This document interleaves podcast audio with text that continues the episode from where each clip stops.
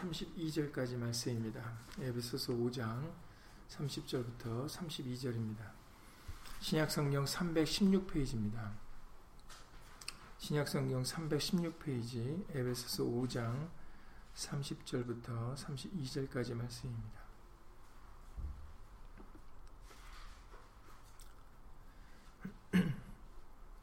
30절부터 32절입니다. 다 함께 에베소서 5장 30절부터 32절까지 예수를 읽겠습니다. 우리는 그 몸의 지체임이니라 이러므로 사람이 부모를 떠나 그 아내와 합하여 그 둘이 한 육체가 될지니 이 비밀이 크도다 내가 그리스도와 교회에 대하여 말하노라 아멘 말씀에 앞서서 잠시 먼저 예수 이름으로 기도드리시겠습니다.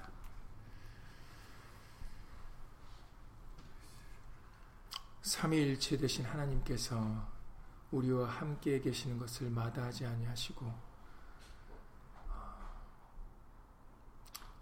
우리를 거쳐 삼아 주셔서 우리와 함께 동행하여 주시는 것 주 예수 그리스도 이름으로 감사를 돌려옵나이다. 항상 예수님과 함께 동행하는 우리가 되어 하나님이 기뻐하시는 과실을 많이 맺는 심령들이 될 수 있도록 항상 예수 이름으로 깨끗하게 하여 주시고 예수 이름으로 진리의 말씀으로 깨우쳐 주시고 예수 이름으로 인도하여 주셔서 우리로 하여금 어그러진 길을 가지 아니하고 생명의 길을 걸어가며 예수님이 계신 은혜의 보좌까지 담대해 나가는 우리들 심령이 될 수 있도록 예수 이름으로 도와주셔서 어느 한순간도 신랑 되신 예수님과 떨어지지 아니하고 끝까지 예수 이름으로 동행하여 주시옵소서.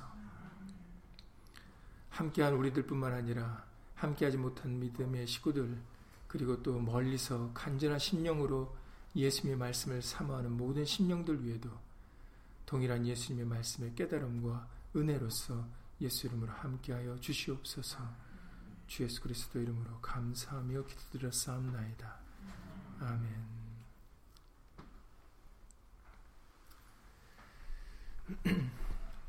네, 우리가 지난주에 3일째 주일을 기념하는 절기를 지키시, 지키면서 예수님으로 삼일체가 이루어졌음을 다시 한번 우리에게 알려주셨고 그리고 그 예수님이 우리와 함께 동행하시기를 원하신다라는 것을 어, 우리에게 알려주셨습니다. 오늘도 그 말씀에 계속적으로 이어져서 어, 우리가 이 말씀을 읽게 될 텐데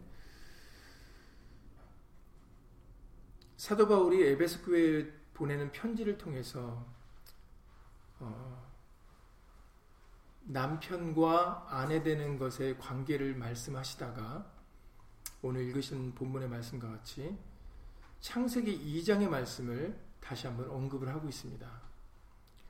창세기 2장의 말씀을 언급하신 말씀이 여러분들이 오늘 읽으신 내용 중에 사람이 부모를 떠나 그 아내와 합하여 그 둘이 한 육체가 될지니라는 말씀입니다. 이 말씀은 여러분들이 잘 아시는 대로 창세기 2장 24절에서 어, 하나님이 당시에 어, 혼자 있는 아담에게 그 배필을 만드시면서 어, 하나님께서 하신 말씀이십니다. 하와를 그에게 주실 때 들려주신 말씀이 사람이 부모를 떠나 그 아내와 합하여 그리, 그 둘이 한 육체가 되어야 된다라고 말씀을 하셨습니다. 당시에는 이 말씀이 창세기 2장 말씀이 전해질 때는 이제 모세의 기록을 통해서 전해진 것인데 여러분들이 잘 아시는 데는 모세가 기록한 것이 오, 다섯 권이기 때문에 모세 오경이라고 부르지 않습니까? 창세기, 출애굽기, 레위기, 민수기, 신명기를 가리켜 말하고 있습니다. 그래서 이제 모세를 통해서 과거에 있었던 그 태초에 있었던 일을 이제 적어서 알리신 것인데 그때만 해도 항상 구약은 완전한 것이 아니다 보니까 사람들이 어, 아니면 유대인들이 어, 아 이것은 여자와 남자에 관련된 얘기인가 보다라고 생각을 했었을 것입니다. 왜냐하면 완전한 것을 아직 알려주시기 전이기 때문이죠.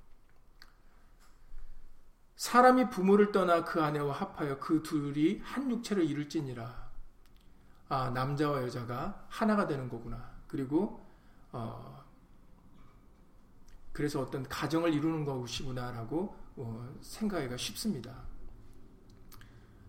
그런데 이것을 에베소서 말씀을 통해서 그리고 사실은 이것은 예수님께서도 이미 어, 육체로 계실 때 말씀을 하셨던 것인데 그 구약에 기록된 그 말씀이 아담과 하와나 아니면 남자와 여자에 대한 얘기가 아니었다라는 것입니다. 그것을 신약이라는 새 복음을 통해서 이제 구약을 완전케 하시는 것인데 구약만 자체로는 불완전합니다. 완전한 것이 아니라고 말씀을 하셨죠. 왜냐하면 구약으로는 신약을 통해서 완전한 해석이 이루어지지 않는 부분들이 너무 많이, 많이 있기 때문입니다. 그 해석이 온전히 구약에 대한 해석이 온전히 이루어지기 위해서는 나사렛 예수가 오셔야만 그 구약에 완전 그 기록된 말씀이 이제 완전케 되는 것이죠. 마찬가지로 지금 남자와 여자에 관련돼서 말씀하신 이 내용도 그러합니다. 예수님이 오시기 전까지는 아담과 하와에 대한 얘기인가? 아니면은 그래 이제 사람들이 자라서 성인이 돼서 부모를 떠나서 이제 가정을 꾸리니까 아 이건 남자와 여자에 대한 얘기인가 보구나라고 어, 생각을 하기가 쉽죠. 그런데 예수님이 오시는 순간에 이게 남자와 여자에 대한 얘기가 아니었다라는 것을 알려주시는 겁니다. 아 이게 아담과 하와에 대한 얘기도 아니구나라는 것도 알게 되신 알게 되는 거죠. 예수님이 오셔, 오시고 나서 그리고 예수님을 통하여 예수님을 믿는 그 제자들을 통하여 복음이 전파되어질 때 알려주시는 것이 예수님이 우리의 신랑이었다라는 것입니다. 이것은 이미 구약에서도 여호와가 신랑이라고 이미 밝히신 것과 동일합니다. 삼위일체이기 때문에 예수님이 우리의 신랑이시고 남편이시고 우리들이 예수님과 하나 되어야 될 신부다라는 것을 밝히신다는 거죠. 그것으로 인해서 아, 그 옛날에 태초에 하나님이 아담에게 주신 그 하와를 주실 때 하셨던 그 말씀이 그것이 그냥 아담과 하와의 얘기가 아니라 남자와 여자에 대한 얘기가 아니라 예수님과 우리와의 관계를 말씀하신 것이구나라고 이제 완전한 그 비밀이 드러나게 되는 것이죠. 그래서 오늘 말씀이 어 20, 32절에서 이 비밀이 크도다라고 얘기를 하셨던 이유가 바로 그겁니다. 이 비밀이 크도다. 남자와 얘기, 여자에 대한 얘기가 아니었다라는 거죠. 그것이 풀려졌다라는 겁니다.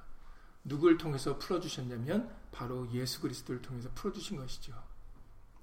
하나님은 바로 그 옛날부터 이미 예수님과 우리와의 관계를 말씀하신 거였다라는 겁니다. 얼마나 대단하십니까? 그 태초에 하나님은 이미 예수님과 우리와의 관계를 계획하셨고 그리고 이미 말씀을 하셨다라는 거죠. 여러분들 잘 아시는 대로 요한복 5장에 예수님이 유대인들에게 말씀하셨습니다. 당시 유대인들에게 너희가 성경에서 영생을 얻을 줄 알고 성경을 상고하거니와 이 성경이 이 성경은 내게 대하여 증거한 것이다라고 요한복 5장에서 예수님이 당시의 유대인들에 밝히십니다.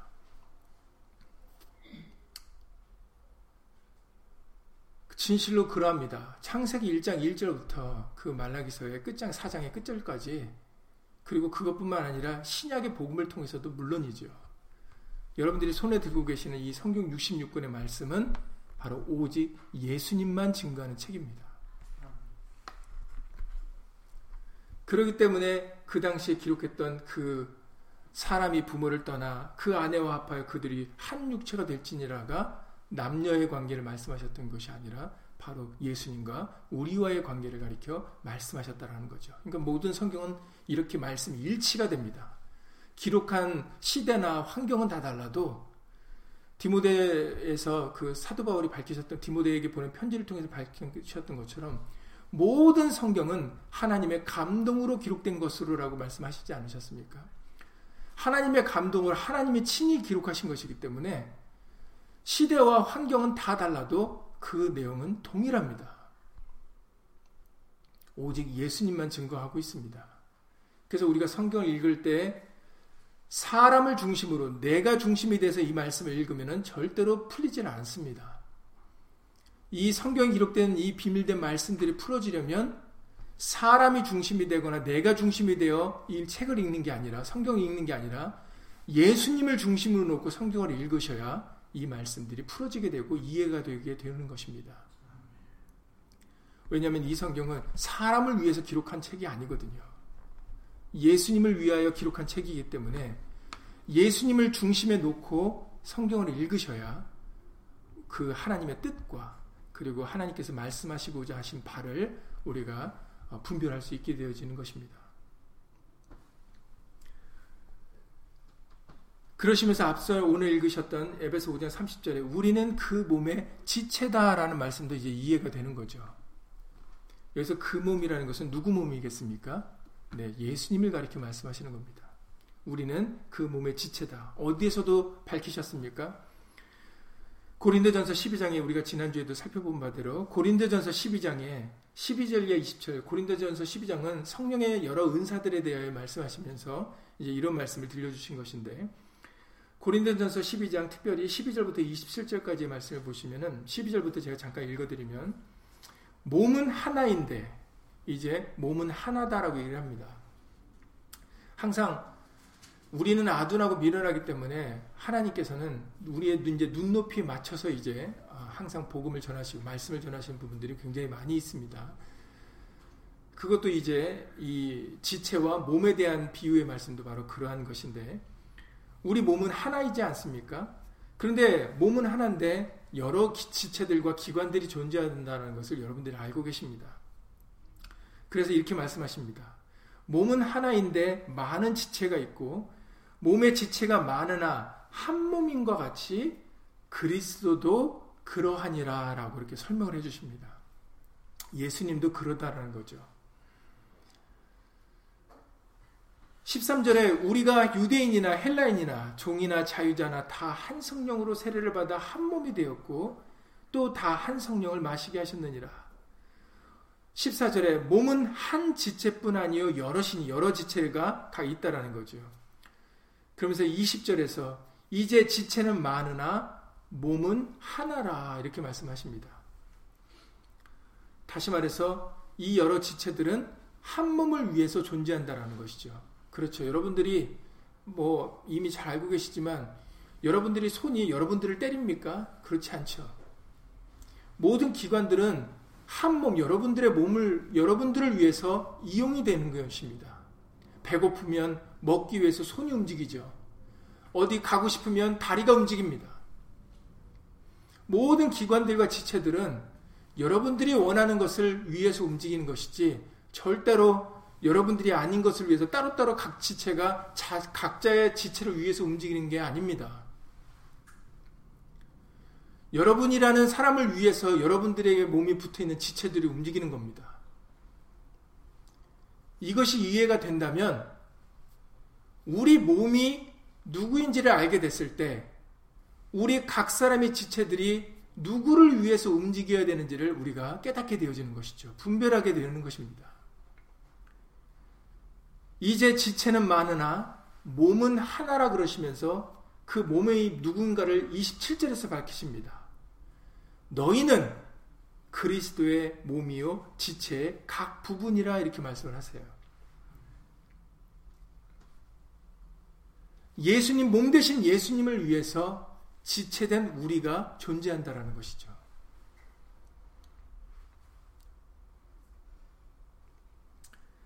특별히 에베소서에서는 지금 오인을 읽으셨던 것처럼 우리는 그 몸의 지체다라고 말씀하신 이 말씀이 에베소서 전반적으로 나타납니다. 고린도전서 12장에서만 말씀을 하셨던 게 아니라 에베소서 1장부터 해서 여기까지 5장까지 쭉 6장에 걸쳐서 전반적으로 얘기하시고자 하는 포인트가 바로 그 부분인데 에베소서 1장 22절 이하 23절에서도 말씀하십니다. 에베소서 1장 22절 이하 23절에 만물을 그 발 아래 예수님의 발 아래 복종하게 하시고 그를 만물 위에 교회의 머리로 주셨느니라 그러시면서 교회는 그의 몸이니 만물 안에서 만물을 충만케 하시는 자의 충만이니라 라고 그렇게 말씀하십니다. 예수님을 교회의 머리로도 보는 것이죠.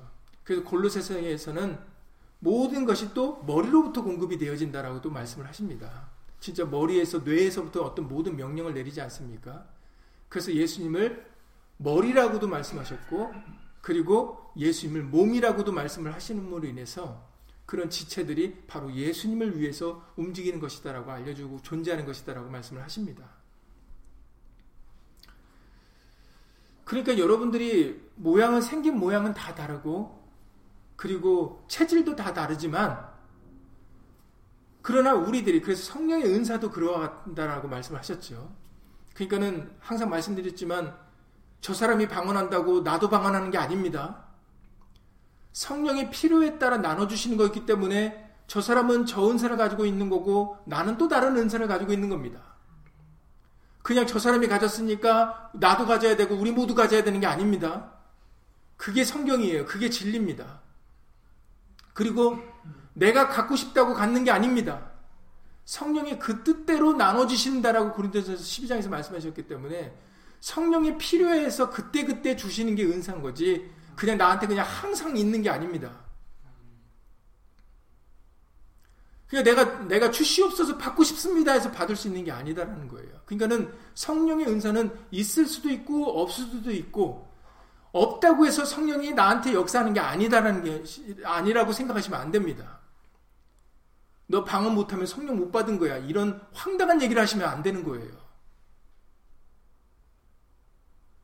필요에 따라 역사하시기 때문에 성령의 은사, 내가 은사가 없다고 해서 나한테 성령이 안 계시는 게 아닙니다. 성령은 진리의 성령이시기 때문에 여러분들이 예수의 말씀과 동행하면 바로 성령님이 계시는 거예요. 그러니 여러분들이 은사에 연연하시면 안 됩니다. 그 은사는 부수적인 거예요. 있어도 되고 없어도 되는 것이 존재인 것입니다. 반드시 있어야 될 것이 있는데 그것은 말씀입니다. 은사가 아니에요. 말씀이 있으면 여러분들이 이미 진리의 성령과 함께 동행하시는 겁니다.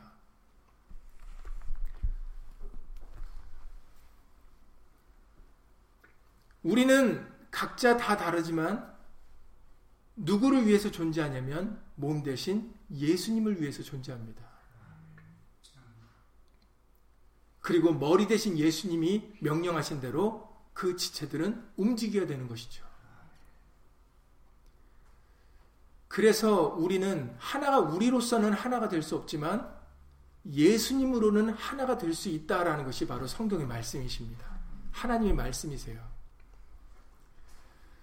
여러분, 우리는 이미 우리가 인생을 살아서도 알, 알지만 부모와 자식도 다릅니다. 아니 어쩜 그렇게 내 속에서 난 자식인데도 어쩜 나하고 생각하는 게 다르고 어쩜 나하고 판단하는 게 다른지 기가 막히게 다릅니다. 생긴 모습은 비슷한 것 같은데 어떤 모습에서는 좋아하고 싫어하는 것이 분명하게 서로 다르니까 서로 부딪히는 일도 있죠. 사람은 부모와 자식 간에도 똑같을 수가 없습니다. 사람은 다 달라요. 하나님께서 그렇게 만드셨기 때문입니다. 그런데 다 다른 사람, 그러니까 혈피가 섞인 사람들도 다른데 하물며 남이 나하고 어떻게 똑같을 수 있겠습니까? 저 사람이 나하고 똑같하기를 원하는 그 생각 자체가 어리석은 생각입니다. 저 사람하고 나하고는 달라요. 그러니까 저 사람 보러 나를 맞추라고 할 수가 없는 겁니다. 나도 그 사람을 다 맞출 수가 없는 거죠. 그런데 성경에서는 하나 되는 방법을 알려주셨어요. 저 사람이 나에게 맞추고 내가 저 사람에게 맞추는 게 아니라 저 사람도 예수님에게 맞추고 나도 예수님에게 맞추면 하나가 된다라는 것입니다. 그래서 예수님이 사람으로는 할 수 없으되 하나님으로는 다 할 수 있다라고 말씀하신 이유가 그 때문이에요. 저 사람이 예수님을 생각지 않고 나도 예수님을 생각지 않으면 우리는 절대 하나 될 수 없습니다.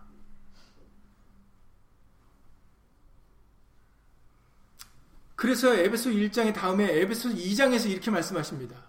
에베소서 2장의 20절 이하 22절에서 에베소서 2장 20절 이하 20절에 너희는 사도들과 선지자들의 터위에 세우심을 입은 자라. 복음을 위해서 세우 복음 위에 세워진 사람들이라는 거죠. 그리스도 예수께서 친히 모퉁이 돌이 되셨느니라. 그의 안에서 예수님의 안에서 건물마다 이 건물이라는 것은 이 교회 건물을 말씀하시는 게 아니라 저와 여러분들을 성전대 우리들을 가리켜 말씀하시는 겁니다. 그의 안에서 예수 안에서 건물마다 서로 연결하여 그러니까 네트워크 같이 연결이 된다라는 겁니다. 마치 인터넷 같이. 인터넷이 여러분들 스마트폰만 들고 있으면 여러분들이 어느 장소 어디에 있어도 인터넷이 통신만 되면 시그널만 있으면 다 인터넷 쓰지 않습니까? GPS 씁니다. 마치 이것처럼 네트워크로 연결되는 것처럼 우리들도 예수 안에서 서로 연결되어진다라는 것이죠. 그래서 주 안에서 예수님 안에서 성전이 되어 간다라고 말씀하십니다. 너희도 성령 안에서 하나님의 거하실 처소가 되기 위하여 예수 안에서 함께 지어져 가느니라 라고 말씀하세요. 우리는 하나님이 거하실 처소입니다. 교회들이라는 거죠. 이 보여지는 건물이 아닙니다. 그러니 이 건물에 공을 들일 이유가 없어요. 보여지는 건물이 하나님이 거하시는 처소가 아니기 때문에 이미 사도행전을 통해서도 나는 손으로 지은 전에 있지 않는다라고 말씀하셨거든요. 아니 이 세상 만물을 하나님이 지으셨는데 왜 사람이 지어놓은 건물 안에 계십니까? 하나님이 그렇잖아요. 만물이 다 하나님의 것인데 하나님은 어느 건물에 계시는 분이 아닙니다. 영으로서 진리의 성령으로 예수님이 우리와 언제든 동행하실 수가 있어요.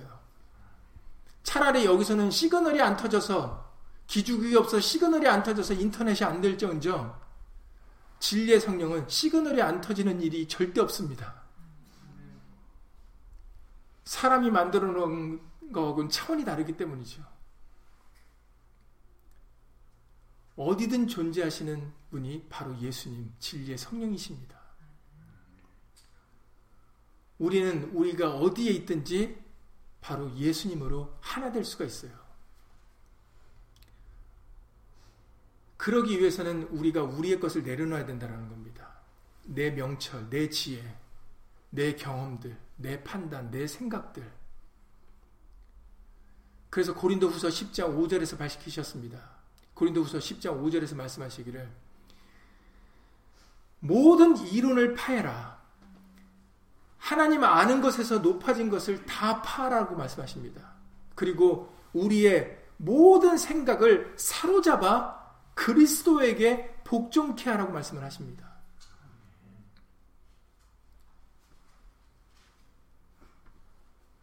그래야 우리는 예수님으로 하나가 될 수가 있는 겁니다. 예수님을 위하여 살아가는 사람들이 될 수가 있어요. 아모스 선지자의 글을 통하여 두 사람이 의합지 않고 어떻게 어찌 동행하겠느냐라고 말씀을 하셨어요. 그렇습니다. 여러분들 왜 이혼해요? 왜 부모와 자식 간에 갈라섭니까? 의합이 되지 못하니까 하나가 되지 못하니까 그러는 거잖아요. 한 뜻이 되지 못하니까. 마찬가지입니다. 두 사람이 의합지 않고 어떻게 한 길을 가고 동행을 할 수가 있겠습니까? 그래서 한때는 신약에서도 한때는 바나바와 바울이라는 사람에 대하여 말할 때 이 사람들은 정말 신실한 사람들이라고 기록되어 있죠. 사도행전에. 바울과 바나바가 처음에는 같이 동행했습니다. 그런데 어떤 사람을 데리고 가는 그 문제로 인해서 둘이 다투게 되고 결국은 바울과 바나바가 갈라지게 되는 일이 사도행전에 기록되어 있죠.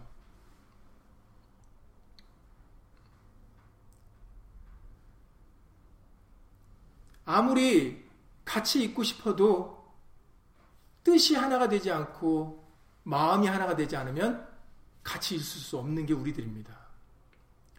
그래서 말씀하실 예수님이 누가복음 9장 23절에서도 말씀하십니다. 누가복음 9장 23절에 아무든지 어떤 사람이든지 나를 따라오려거든 아 내가 예수님을 믿어야 되겠다. 내가 예수의 말씀을 따라야 되겠다라고 생각이 생각을 했다면 조건문입니다. 강요와 강제가 아니에요. 아무든지 나를 따라오려거든 자기를 부인하고 날마다 제 십자가를 지고 나를 쫓을 것이니라라고 말씀하셨어요.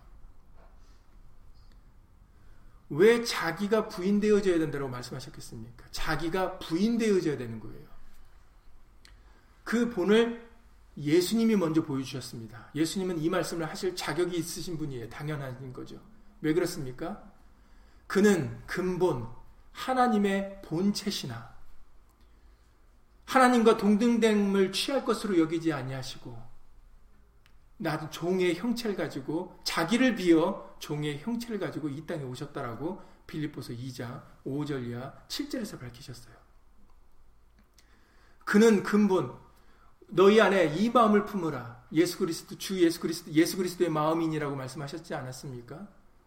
예수의 마음을 품으라 그러시면서 그는 근본 하나님의 본체시나 하나님과 동등됨을 취할 것으로 여기지 아니하시고 종의 형체를 가지고 이 땅에 오셨다 그러셨습니다. 그때 자기를 비었다라고 말씀하세요.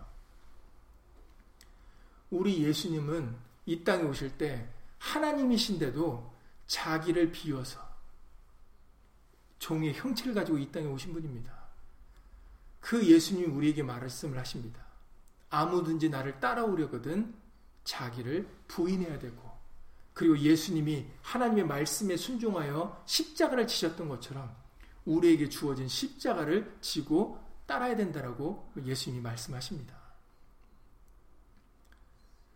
여러분들이 예수님을 믿을 때, 아, 제 생각에는 이런데요. 제가 경험한 데는 이런데요. 제가 아는 바로는 이런데요. 하면은 절대로 예수님 못 따르는 겁니다. 내 생각이나 내 지혜나 내 명체를 내려놓고 예수님의 말씀을 미 어떠한가 알아보고 그 말씀을 따르고자 해야 예수님과 동행할 수가 있는 거지. 예수님과 하나가 될 수가 있는 거지. 사사건건 아유 저는 그렇게 생각하지 않아요. 저는 그 저는 제 경험은 제가 아는 바로는 안 그렇습니다.라고 얘기를 하면 어떻게 예수님을 따라가겠습니까? 대표적으로 예를 보여주신 게 부자 청년입니다.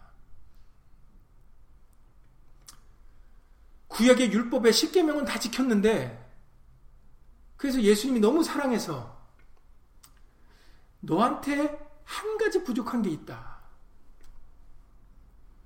네가 가지고 있는 것을 가난한 자들에게 나눠주고 나를 쫓으라. 그러면 너를 위해서 하늘에 보화가 있을 것이다. 라고 말씀하십니다. 근데 그 부자 청년이 다 지켰다고 얘기를 했는데, 근데 그냥 그게 하나가 딱 걸리는 거죠.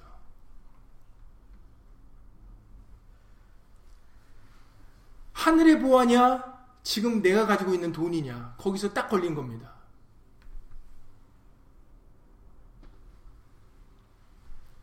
그래서 근심하며 갔다라고만 기록되어 있지 예수님께 왔다라는 말씀이 없어요.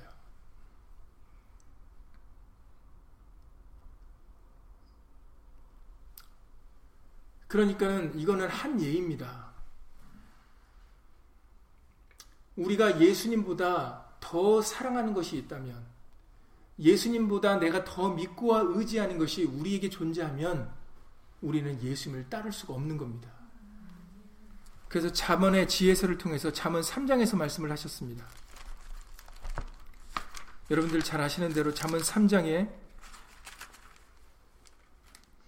5절 이하의 말씀을 통해서 이렇게 말씀을 하셨습니다. 너는 마음을 다하여 우리의 온 마음을 다라는 거죠. 그래서 하나님을 사랑할 때도 어떻게 사랑하라고요? 율법사가 예수님을 시험하라고 질문했을 때 하나님이 율법사 예수님이 율법사에게 율법에는 어떻게 기록되어 있느냐? 어떻게 하면 영생을 얻는다고 기록되어 있느냐 했더니 율법사가 이제 율법사니까 율법을 줄줄줄 외우지 않습니까? 그러니까 이제 예수한테 자랑하려고 마음과 뜻과 목숨과 힘을 다하여 주 너희 하나님을 사랑하라 하였나이다.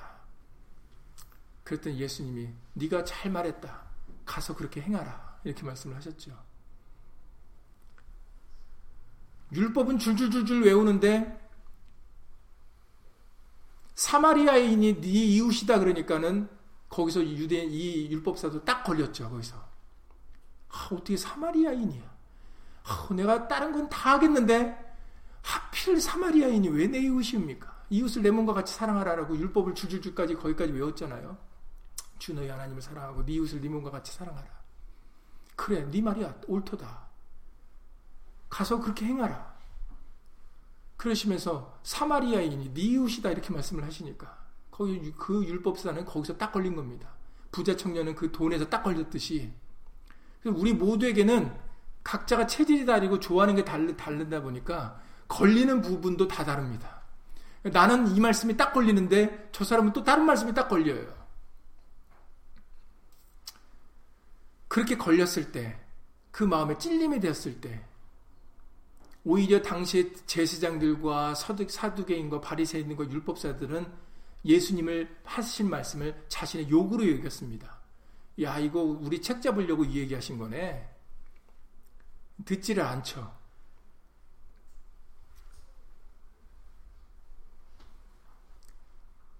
자신이 아는 것을 예수의 말씀을 드러났을 때 내려놔야 되는데 회개를 드려야 되는데 회개를 드리는 게 아니라 아 이거 나를 정죄하려고 나를 욕하려고 이 말씀을 하시는구나 이렇게 받아들이니까는 그러니까 의합이 됩니까 안 됩니까? 의합이 안 되니까 그러니까 예수님을 죽인 겁니다.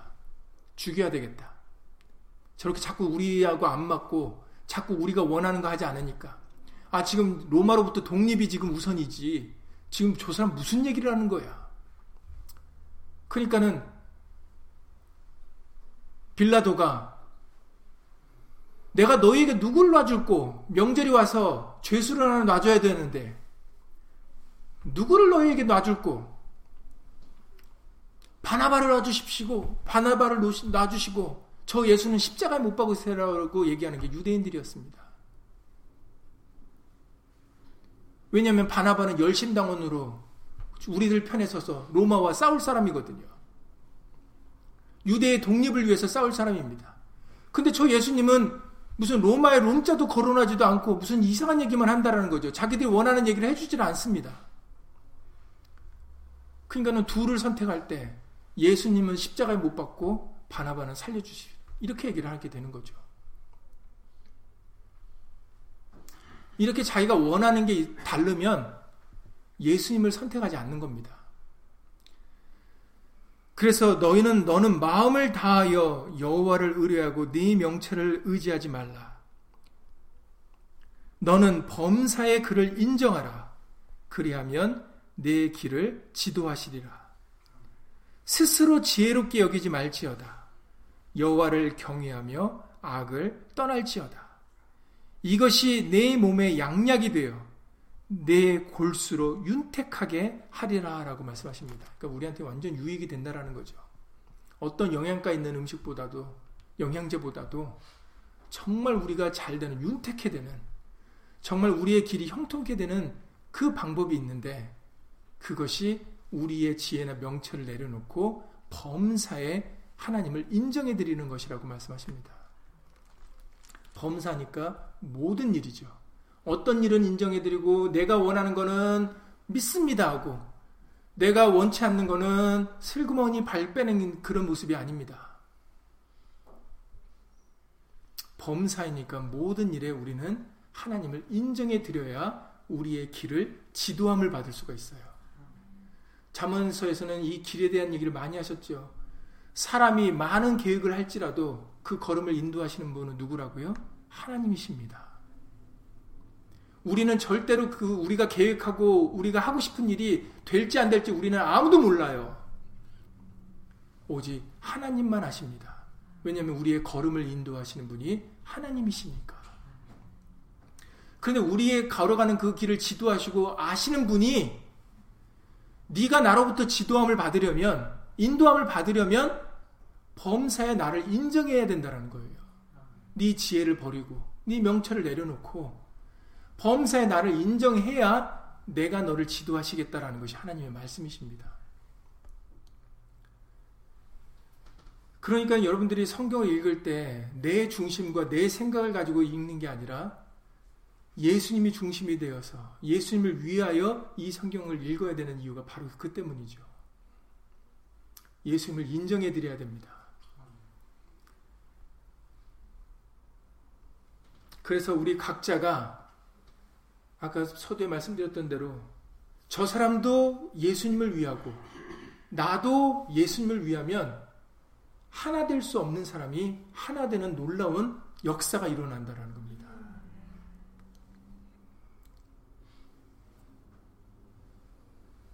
에베소서 4장 4절에서도 말씀하십니다. 에베소 4장 4절에 몸이 하나이요 성령이 하나이니 이와 같이 너희가 부르심의 한 소망 안에서 부르심을 입었느니라 라고 말씀하셨어요. 그 뒷절에 에베소서 4장 15절 이하 16절에서 말씀하십니다. 에베소서 4장 15절 16절에 오직 사랑 안에서 참된 것을 하여 범사에 그에게까지 잘할지라 그는 머리니 예수님은 머리니 곧 그리스도라 그에게서 온몸이 각마디를 통하여 도움을 입음으로 연락하고 상합하여 각 지체의 분량대로 역사하여 그 몸을 자라게 하며 사랑 안에서 스스로 세우느니라 라고 말씀을 하세요. 예수님에게서 각 마디가 연결이 되어서 서로 도움을 입고 서로 연락하여 합하 상합되어진다. 하나가 되어진다라는 거죠. 그래서 예수 안에서 우리가 세움을 입는다라는 것입니다. 하나님의 거하실 처소로 세움을 입는다라는 것입니다. 그러니까는 우리는 하나님의 거하실 처소로서 이제 예수님을 위하는 한 지체들이라는 것입니다. 그러니까 교회 안에서 여러분들이 대화를 나누실 때, 여러분들이 서로 교제를 나누실 때, 내 생각은 이래요. 내 느낌은 이래요. 이러면 안 된다라는 거예요. 예수님의 말씀은 어떠합니까? 이게 맞는 말이지.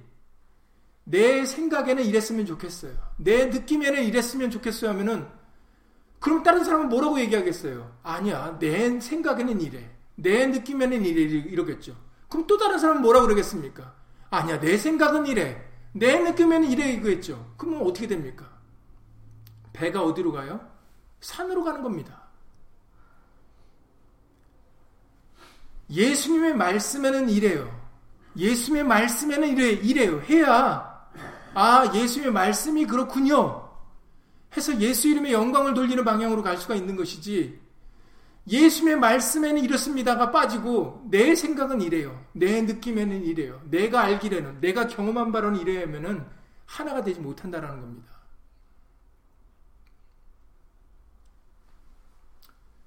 그래서 베레아 사는 사람들이 칭찬을 받았잖아요. 베레아 사람들이 데살로니가 사는 사람보다 더 신사적이어서 그래서 왜 데살로니가 지역에 있는 사람들보다 이 베레아 사람들이 왜 칭찬을 받는가 했더니 이 베레아 사람들은 성경이 정말 그러한가요? 날마다 성경을 상고해봤다라고 사도전에 기록되어 있습니다. 아, 그래서 칭찬받는 거구나. 정말 그 말씀이 그러한가요? 날마다 성경을 상고하는 사람들이 베리아에 사는 사람들이었대요. 그래서 칭찬을 받았습니다. 저와 여러분들의 모습이 그래야 됩니다. 여러분, 남편과 아내가 하나 된 예수님과 우리와의 관계죠. 그러면, 아, 남편은 어떤 생각을 갖고 있는가? 남편은 무엇을 좋아하고 무엇을 싫어하는가? 가정이라는 것이 이루어지려면 바로 우리가 서로의 생각과 뜻이 일치가 되어야 되지 않겠습니까? 그 남편이 몸 대신 예수 그리스도라고 말씀하세요. 그래서 사도 바울이 고린도후서 11장 2절에서 이렇게 말씀하십니다. 고린도후서 11장 2절에서 내가 하는 역할이 있다라는 거예요. 사도 바울이. 사도 바울의 역할이 무엇인가 했더니 내가 하나님의 열심으로 너희를 위해 열심을 내놓는데 내가 너희를 정결한 처녀로 한 남편인 그리스도께 드리려고 중매함이로다라고 얘기를 했다는 거죠. 나는 중매례장이라는 겁니다. 그러니까는 나를 바라볼 필요 없고 나를 믿을 필요가 없다는 거죠. 근데 고린도 교회에서는 어떤 분쟁이 있었습니까? 여러분들 잘 아십니다, 이제는. 고린도에서 1장에 보면은 고린도 교회는 한 형제들인데 분쟁이 있었어요. 그 무슨 문제인가 했더니 11절 이하에 기록된 말씀이 아, 이 교회 안에 형제들 가운데 나는 아볼로에게 속했다. 나는 게바에게 속했다. 베드로에게 속했다. 나는 바울에게 속했다. 난 그리스도에 속했다 해갖고 서로 싸우는 일이 벌어졌다는 거예요. 그래서 사도 바울이 얘기해줘. 아니 너희가 누구의 이름으로 세례를 받았길래 이렇게 나는 바울에게 나는 게바에게 나는 그리스도에게 나는 뭐 아볼로에게 속했다라고 왜 이렇게 나눠졌느냐 너희가 너희가 이렇게 나눠지는 것으로 인해서 너희는 성령의 사람이 아니라 육신에 속한 사람이다라고 얘기를 합니다 그들에게. 왜냐하면 성령의 사람은 절대 나눠지지 않는다고 그러시는 거예요. 왜냐하면 성령은 오직 누구만 증거하시는 분이니까 예수님만. 그러니까는 성령의 사람은 절대로 나눠질 수가 없어요. 왜냐하면 예수님만 생각하거든요. 예수님만 생각하는 사람들에게는 분쟁과 다툼이 없어요. 왜냐하면 예수님만 위하니까. 나를 위하지 않으니까. 나를 고집하지 않으니까. 그래서 사도 바울이 고린도서 2장으로 넘어갈 때 나는 복음을 전할 때 아름다운 말로 전하지 않는다 그랬어요. 그러니까 나중에 고린도 나중에 사도 바울의 설교를 들은 사람들이 평가가 나오지 않습니까? 아니 사도 바울이 편지의 내용은 힘이 중하고 뭐 능력이 있는데 막상 설교를 들어보니까 아 이거 별거네. 설교가 별로야.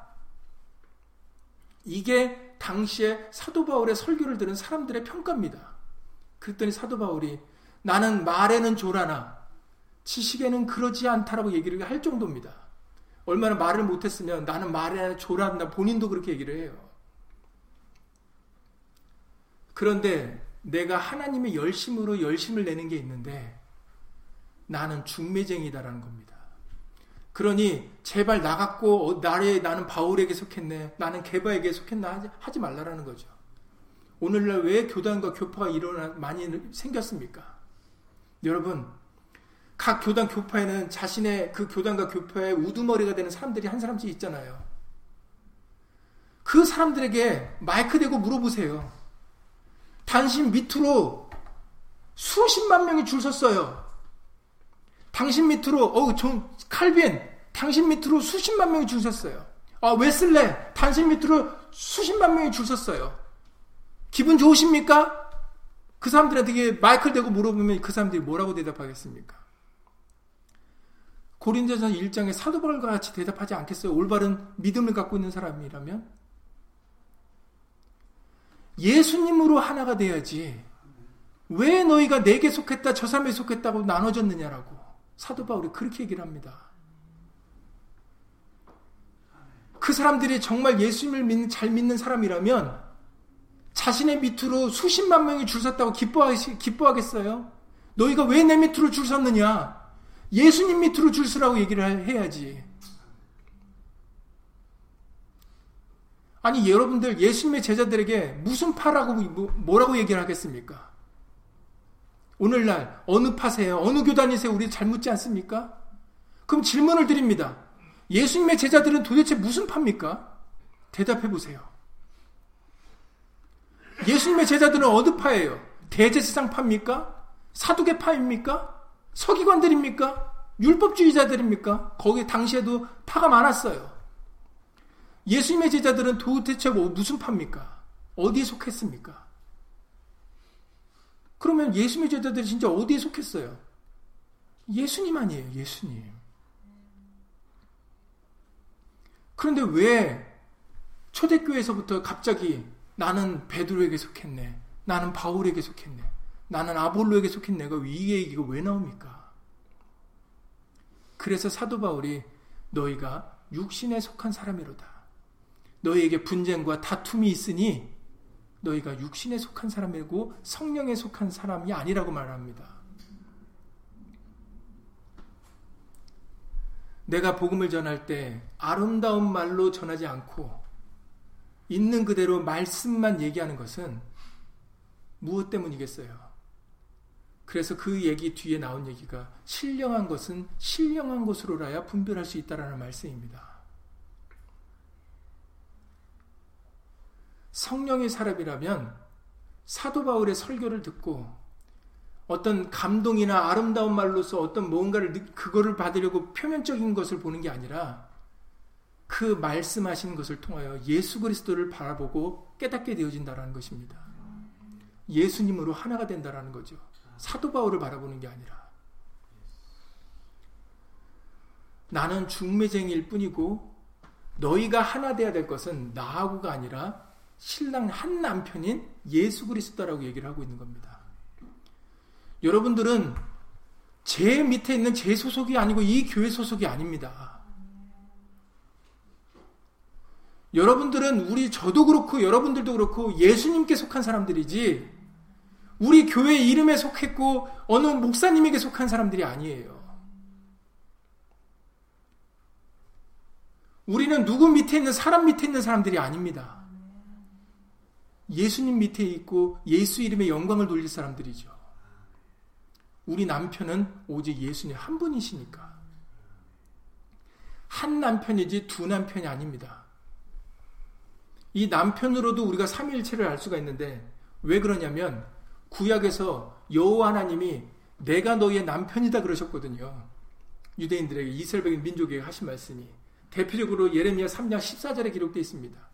예레미야 3장 14절에 나 여호와가 말하노라 그러니까 완전 하나님 여호와 하나님이 말씀하시는 건데 이렇게 얘기를 하십니다. 나 여호와가 말하노라 배역한 자식들아 돌아오라 나는 너희 남편임이니라.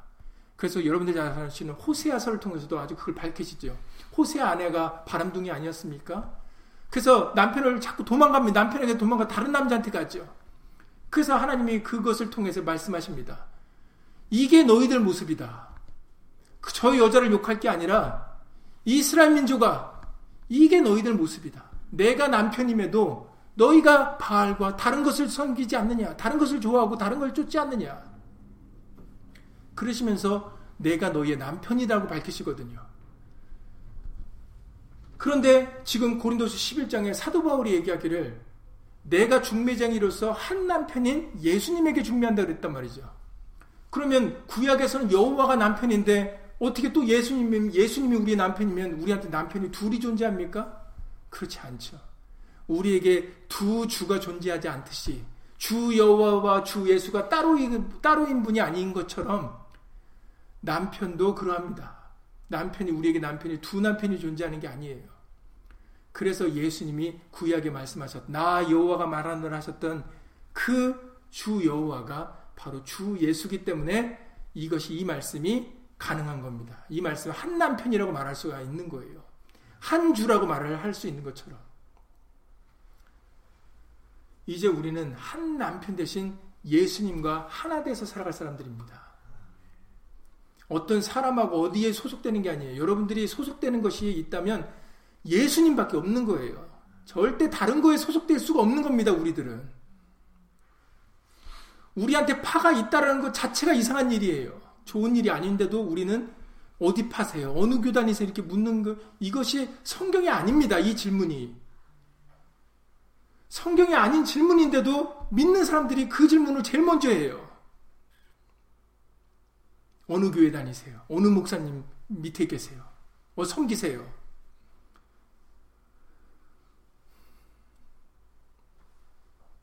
이거는 예수님을 믿는 사람들이 하는 얘기가 아닙니다.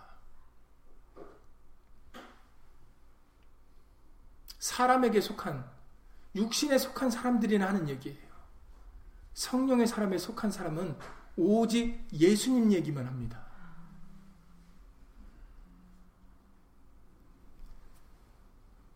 그래서 우리의 남편은 오직 오늘 에베소서 말씀같이 우리의 남편은 우리는 그 몸의 지체로서 그 몸은 예수님이시다. 그러니 우리는 예수님과 하나 돼서 예수님과 동행해야 될 사람이라고 말씀하십니다. 계속해서 수요일 날 나가고 이제 결론의 말씀을 맺겠습니다. 그러니 이제 예수님과 우리는 싸우지 말아야 되겠죠. 다투지 말아야 됩니다. 그러면 하나 될 수가 없으니까. 그러니까는 우리는 예수님의 말씀이 어떠한가 항상 알아보셔야 돼요. 여러분들이 누군가를 좋아하면은 여러분들이 어떻게 행동이 바뀝니까? 생각이 바뀝니까? 그 사람의 행동을 유심 말하는 거 행동을 유심하게 보게 되죠. 왜냐하면 좋아하고 마음이 가니까. 그리고 그 사람이 뭘 하는 걸 보고 아 나도 모르게 아 저 사람이 이걸 좋아하는구나. 아 저 사람이 이걸 싫어하는구나.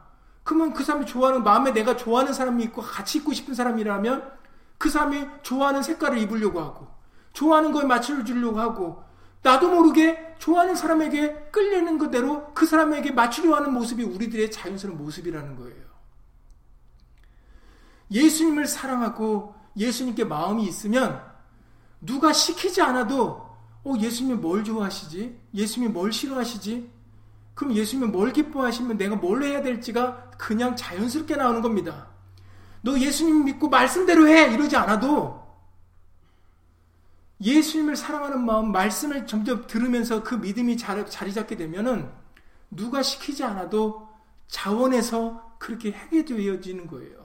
그래서 신앙은 절대로 강요나 억지로 할 수 있는 게 아닙니다. 예수님을 사랑함으로 해야 되는 거거든요. 그래서 여러분들이 이제부터 앞으로도 지금까지도 그렇게 해주셨지만 앞으로도 예수님이 좋아하시는 게 무엇인지 예수님께 원하는 것이 무엇인지 우리에게 말해나 이래나 다 주 예수의 이름으로 살아가라고 하시지 않으셨잖아요. 내가 중심이 아니라 예수님을 먼저 생각하고 예수님을 자랑하려고 하고 예수님을 나타내려고 하는 이 모습을 예수님이 기뻐하신다 그러셨습니다. 내 남편이니까 남편 자랑해야죠.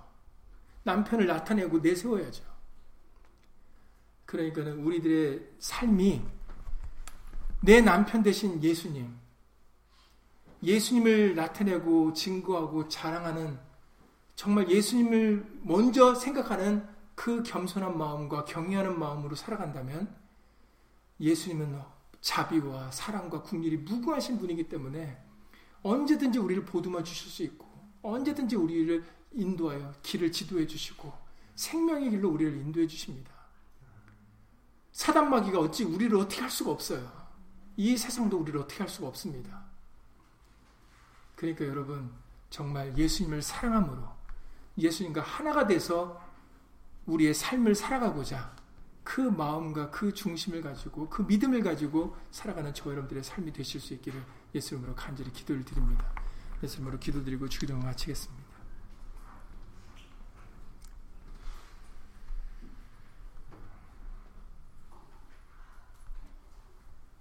고맙고 감사하신 예수님. 우리가 진정으로 위하고 우리가 진정으로 사랑해야 될 대상은 오직 예수님 한 분이십니다. 우리는 예수 안에 있을 때 우리도 하나가 되어 예수님이 거하실 처소로 우리의 성전으로 지어질 수 있는 줄을 예수님으로 믿사오니 이제 우리의 생각과 마음이 예수님으로 하나 될 수 있도록 예수 이름으로 도와주시옵소서. 각자의 지혜나 각자의 경험이나 각자의 생각은 예수 이름으로 내려놓게 하여 주시옵소서. 자기가 부인될 수 있도록 예수 이름으로 도와주시옵소서. 우리의 것을 가지고는 예수님과 하나가 될 수가 없습니다. 예수의 말씀을 들려주시고 또 들려주셔서 우리로 하여금 예수의 말씀을 깨닫게 하여 주셔서 예수님 말씀보다 높아진 모든 것을 다 예수 이름으로 파괴하여 주시옵소서. 우리의 모든 생각을 사로잡아 예수님께 복종할 수 있도록 예수 이름으로 도와주시옵소서. 그리하여 예수님께서 우리를 인도하여 주시는 대로 기쁨으로 감사함으로 평안 가운데 예수님과 동행하는 우리 모두가 되어줄 수 있도록 예수 이름으로 도와주시옵소서. 진실로 우리를 사랑하시고 우리를 생명의 길로 진리의 길로 인도하시는 분은 예수님 한 분이시오니 예수님을 믿고 의지하고 예수님을 신뢰함으로 이제 우리의 것을 내려놓고 예수님만 바라보고 예수님의 말씀을 따라 살아가는 그런 예수님의 귀한 신부들이 다 되어줄 수 있도록 예수 이름으로 도와주시옵소서. 예수님께서 다시 오시는 그날에 신부들을 불러 모으시고 혼인 자치를 베푸실 때 우리 모든 심령들이 다 그 자리에 예수님의 신부로서 함께하여 신랑 되신 예수님과 영원히 함께 동행하여 통고하는 그런 놀라운 기쁨의 순간이 우리 모두에게 이루어질 수 있도록 예수 이름으로 도와 주시옵소서. 주 예수 그리스도 이름으로 감사하며 기도드렸사옵나이다. 아멘. 하늘에 계신 우리 아버지여, 이름이 거룩히 여김을 받으시오며, 나라 임하옵시며, 뜻이 하늘에서 이룬 것 같이 땅에서도 이루어지이다. 오늘날 우리에게 일용할 양식을 주옵시고, 우리가 우리에게 죄 지은 자를 사여 준 것 같이 우리 죄를 사여 주옵시고, 우리를 시험에 들게 하지 마옵시고, 다만 악에서 구하옵소서. 나라와 권세와 영광이 아버지께 영원히 싸움나이다. 아멘.